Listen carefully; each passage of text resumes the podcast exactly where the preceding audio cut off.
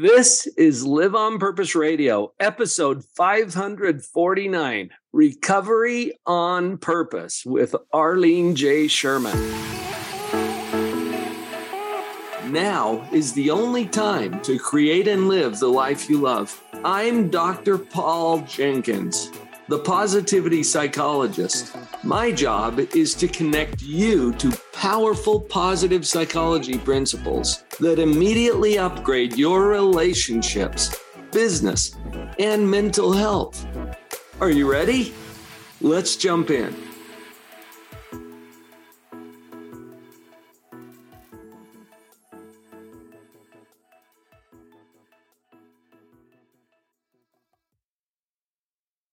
Hello, everybody. Welcome back to Live On Purpose Radio. This is Doctor Paul, the shrink who expands your life with another episode of Live On Purpose Radio. I get to expand your life today with a new friend and colleague that was introduced to me by one of our members at Live On Purpose Central. This is Arlene J. Sherman. She is a certified hypnotherapist. She also works as a recovery coach and has been doing this successfully for the past couple of decades. I'm excited to welcome you to Live On Purpose Radio, Arlene. Thank you. I'm very pleased to be here. I have a question for you as we get started. Okay. Because as I was reading your book, now you've got a couple of books. I've got in front of me The Real Dope on Addiction and Recovery. Right. And then kind of a follow-up volume to that is I Am Your Recovery Coach. And both of these books contain principles that we talk about all the time here at Live On Purpose Radio. Shouldn't be a surprise to anyone, because I've found through my career, and I'm guessing you have as well, that it's not magic. It's not luck. There are principles that drive success, whether we're talking about recovery and addiction or relationships or mental health or whatever it is. So my question to you is, how did you get turned on to this particular calling of yours to, to improve the world through your work that you're doing in recovery? Tell us the at least the brief story about that. Okay. I, I moved to Wellington, Florida. When I got here, I decided I was going to try to find an office space to share with somebody. And I walked into a place called Wellington Counseling. And um, I asked that question of the receptionist. And she said to me, "What do you do?" And I said, "I'm a hypnotherapist." And she said, "We're looking for a hypnotherapist." Now, Doctor Paul, no company really? is looking for a hypnotherapist. Individual, yes. But a whole company? No. So she said, um, "Let me see if uh, the owner, Cassandra, is available. Maybe she'll give you a few minutes," which she did. And during my meeting with her, talking about hypnotherapy, the receptionist came back in and said that the group facilitator couldn't make it into work. So Cassandra said to me, "Can you do a group facilitation on stress management?" And I always say yes, because it's enough to find out that no, I can't. But if you say no, I can't, you're dead in the water. So yeah. She takes me into this room. There are about twenty people sitting in there. And I just had this wonderful thing going on with them. And, and they're very engaged and this and that and that and this. Long story short, at the end, Cassandra says to me, "We've never had addicts respond like this." And I said, Who, who, what, what do you mean? Who, these are what, addicts? What addicts? Yeah. Yeah, I'm, I'm a complete dork. I know nothing. And I thought to myself, I have a very bad view of what an addict is if these people are addicts. These are young people who I just got them involved in using their imagination, which they've never done, because the only thing they think about is where can they get their next hit. Yeah. I just, I don't know. I just felt like I can maybe make a difference. And not only we can get rid of the maybe, I've had the incredible thrill of people actually saying to me, "You saved my life." Mm. sound completely bonkers right now, but the pun is, it became intoxicating to me that I could, maybe I could. So I started being a regular group facilitator. I made them use their imagination. I showed them that they need to think about how they think.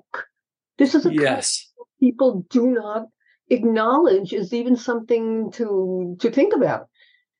And I did many things with them that allowed them for the first time in their lives to project through their imagination what could be. And I would ask them, describe to me, you, one year from today, let me, let me, tell me what you were wearing, where were you, what do you, blah, blah, blah, blah, blah. And it just became a very interactive group that people looked forward to coming in. And then I would talk on a topic.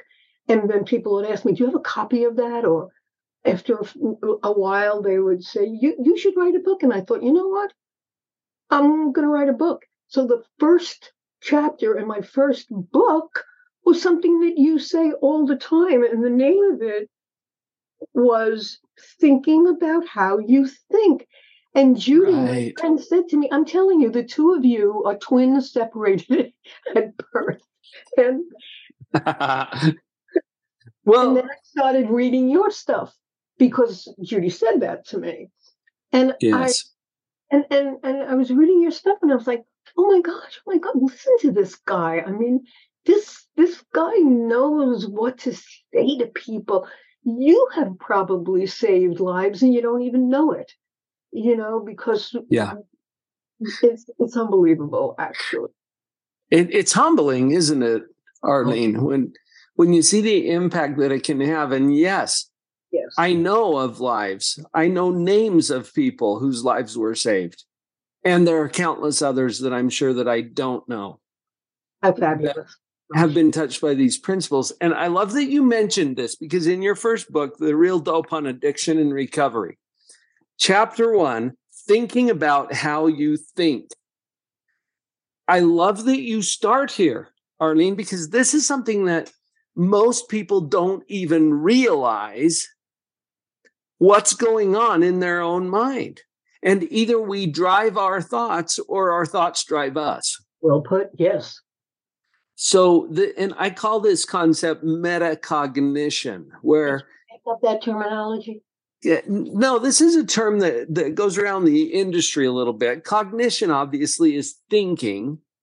Right. Metacognition is a higher level. It's thinking about thinking.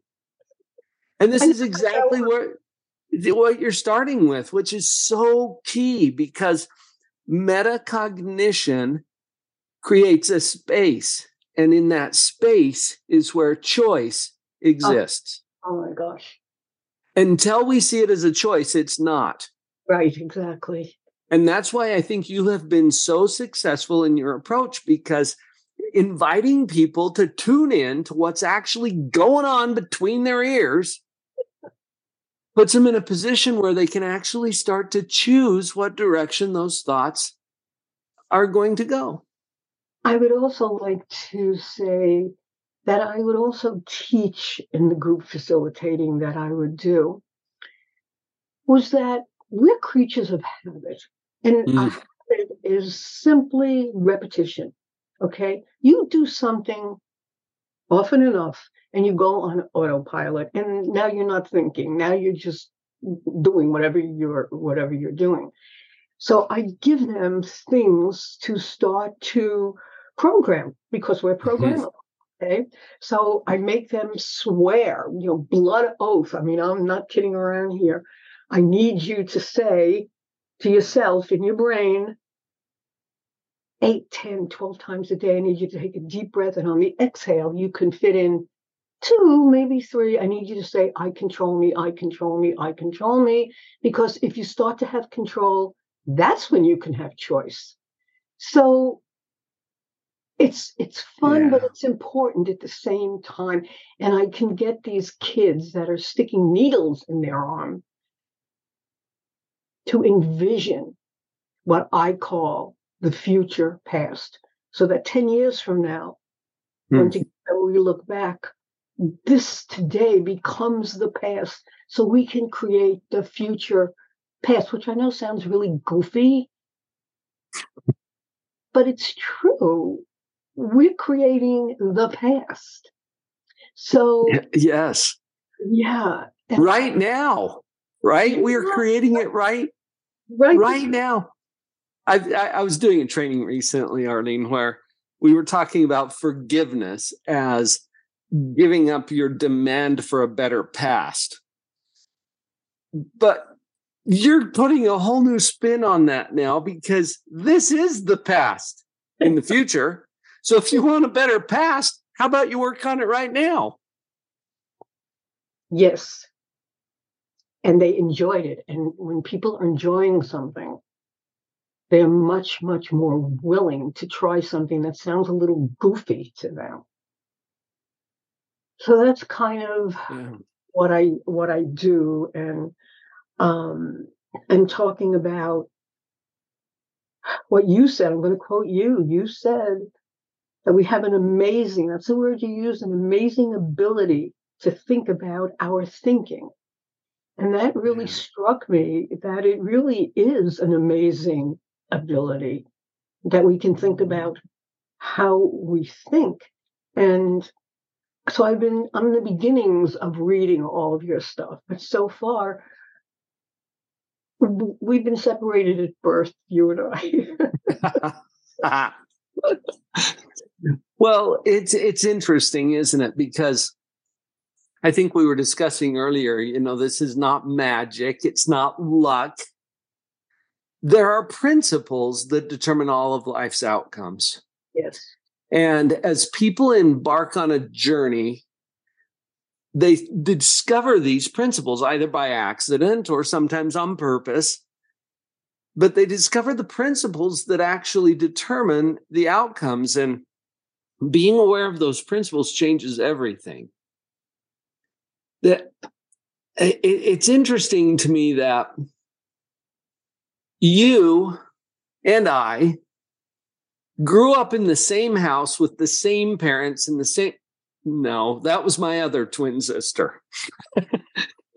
I do have a twin sister, by the way, Arlene. You seriously? Yes. Oh my God! Very funny. But even if you do grow up in the same house with the same parents, you still have a different life experience. You have a different life journey.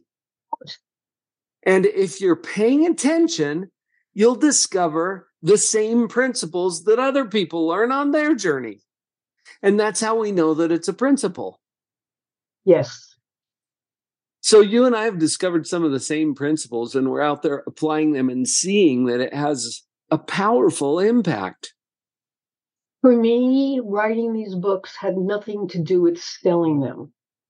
Through the years, I kept publishing them, and I gave them away. I have never sold one book in all these years.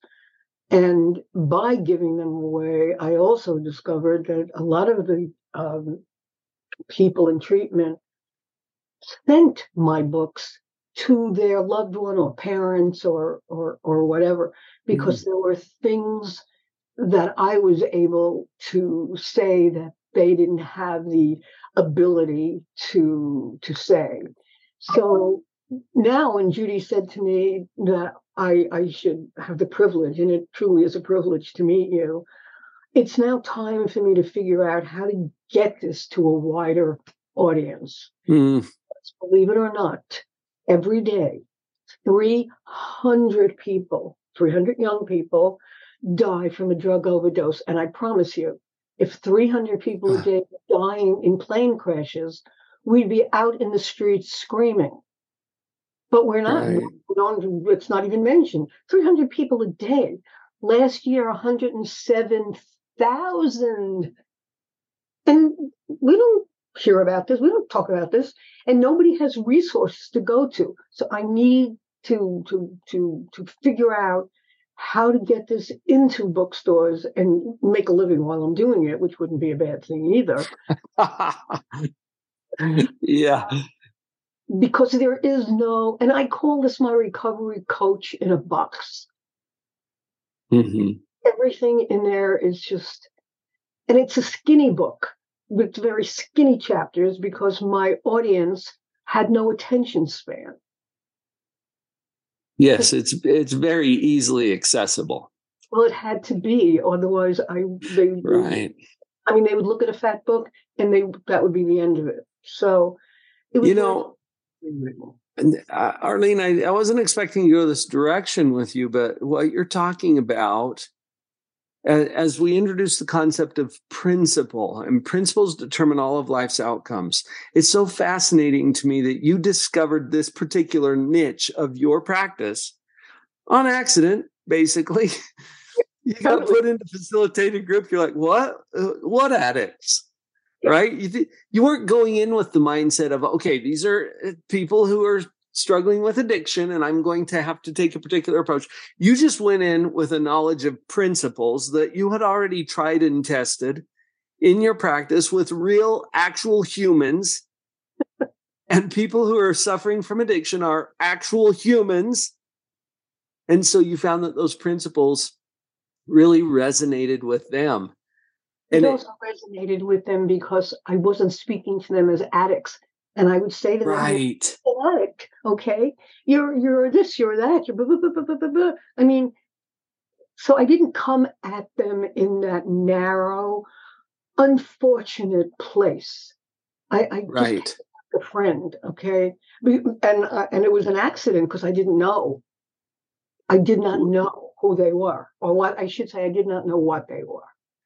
I, I didn't know. Which illuminates another principle, and that is the labels are not always that useful. Yeah. And the label of human might be more fitting than anything else we can make up for them. Yes. Yes. Or okay. for us. You know, it's not even a them, it's us. Right? Yeah. That's how humans operate. And along this idea of the principles, so there's there's a five-part process that happens to get principles into our lives. And and you were talking about that. It, these five steps are that you have to encounter the principle first. Where are you going to run into it? If, some people don't even know where to look.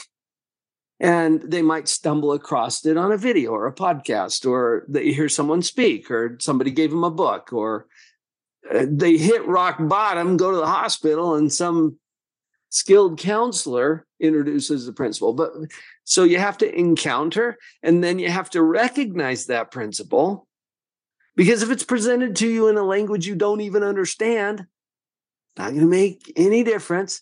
You have created your books in English and in, in a, a format that is very brief and digestible and clear and concise. That's also that people can recognize the principles, so they're not buried in some heavy text. And then after you recognize, then you have to embrace the principle, which means you get it into your programming, into your neural pathways. Because knowing about a principle is different from actually programming your brain around that principle. Then the next step, obviously, is to live that principle, apply it in your life, because that's when it makes the difference. You can have it in your heart and head all day long, but until it gets into your shoes and walks around in your life, it doesn't matter, right? So live, and then the fifth step is to share yes. that principle. Once it changes your own life, you feel compelled to get out there and put it in the lives of other people. Absolutely. And, and you just beautifully expressed that, Arlene, as you're thinking about the, these nuggets that you have created, these, these books, these tools, and the principles that they carry. Now, how can you share it more? And I heard that energy in your voice as you were looking for, how do I now I don't get know. this to more people? So maybe you can relate to that. I mean, the, the that five-part process by which principles get into our lives. Yes. You've had some experience with these principles personally, too. What difference have they made in your life? I'm sorry, say that again. You've had some experience with these principles personally as well? I I certainly have. You know, you get to a certain age and your perspective is longer in the past, and you can recognize growth.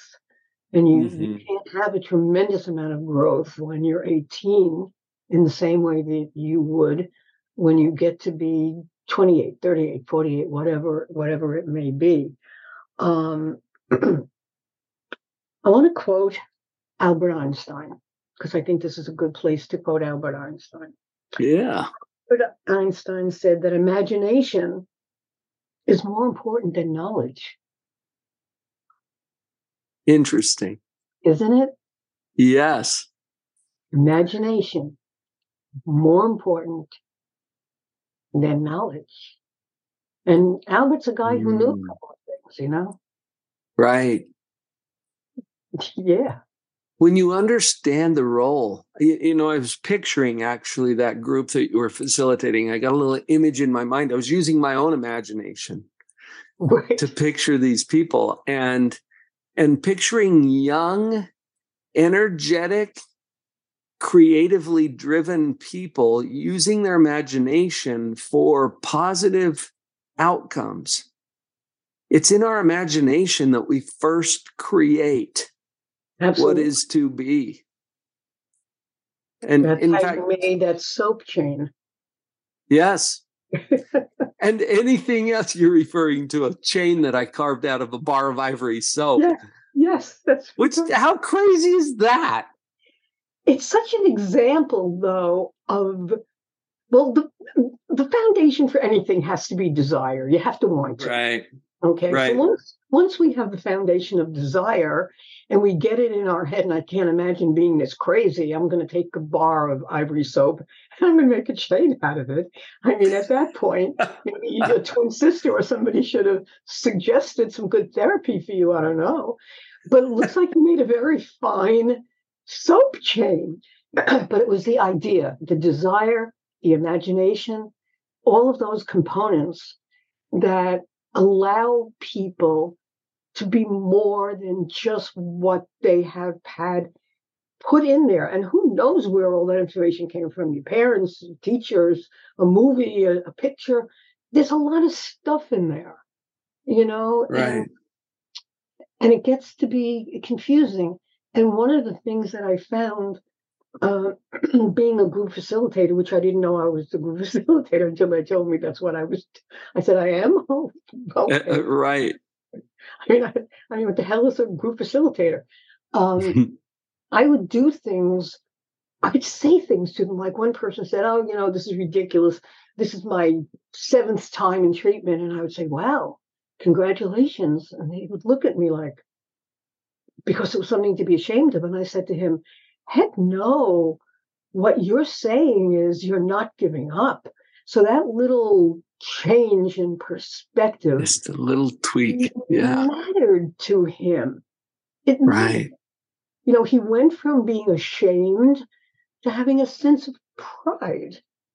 And that helped me to better understand what I knew I really didn't understand. I'm not a drug addict. I I didn't prostitute myself for drugs. I did I didn't have those experiences. But what I did have, and what I do share with every other us, is desire and, and imagination and, and and love and fear and all of these things. And you just put things very poetically, if I can say. I don't want to sound like I'm, you know, trying to buddy you up here, but I'm but I, I think, I don't know if it was you and me that said, you're not your circumstances. Right. You're not your circumstances, you're you. And and you have a choice. And when you went through that whole what is and how people can think about how it could be worse, how it could be better, I was reading all that and I was like, wow. This is stuff I hadn't thought about at all. Mm. So I thank you for that, because that was very interesting to me, because you get to a point where you think, you know, what else is there to possibly be bra- a brand new thought? Yeah. And that was a brand new thought for me. It really was. Well, Arlene, thank you for the work that you're doing to introduce these principles to people who would not have found them right with without you and without your effort. And I think that goes for all of us, you know, in whatever role we play. We we get those principles inside our own hearts and minds, and we program it into our own brain. And then we are naturally called to share it, because it's not about us. It's about all of us, yes, collectively. Yeah. Arlene, thank you for, for coming today to Live on Purpose Radio and for sharing some of your wisdom and expertise. I want to make sure people have a way to connect with you. And I know you've got a website where your books are available and some other resources that you're so freely sharing. Uh, tell me if I've got this right. recovery coach for life dot com. And I would also like people to look at breakthrough hypnosis dot org. breakthrough hypnosis dot org. Okay. And what will they find when they go to your website? Well, when they go to Recovery Coach for Life, which is F O R, for life dot com, they're going to see the covers of the book and a little bit about them. Uh, they're going to be able to find a telephone number where they can actually call me if they would like to order a book. I'll pay for the shipping. Um, I'll answer the phone. Wow. You know, because uh, I really, I, I really want to get this out there, because they're people don't have a resource. I mean, I have combed through Barnes and Noble looking for a playbook, if you will. Mm-hmm. What can I do? Okay, I'm I'm I'm your coach. I should be able to tell you this is what you need to do. So that's what I did in these books, chapter by chapter. Awesome. Well, thank you for that generous offer. Once again, folks, Recovery Coach for Life, spell it out, F O R, and it's all one word, recovery coach for life dot com. Yes. And that's where you can connect Arnie. Hey, take her up on her offer to call her, too. Absolutely. Let's, let's get her phone ringing, because she's got some resources that I think are making a big difference. And Arlene, I just appreciate your willingness to so generously share with our audience today. Thank you for coming to Live um, on Purpose Radio. Thank you so much for giving me the opportunity to just speak with you and and and, and have you be um, as enthusiastic for me as I am for you. Thank you, thank you, thank you. It's been good. Folks, you've heard it. It's time to apply it. Let's go live on purpose. Did you get what you came for? Give yourself the gift of taking real action on what you realized today. Please share this episode with someone you know would value it, and leave us a rating too. It's time now to live on purpose.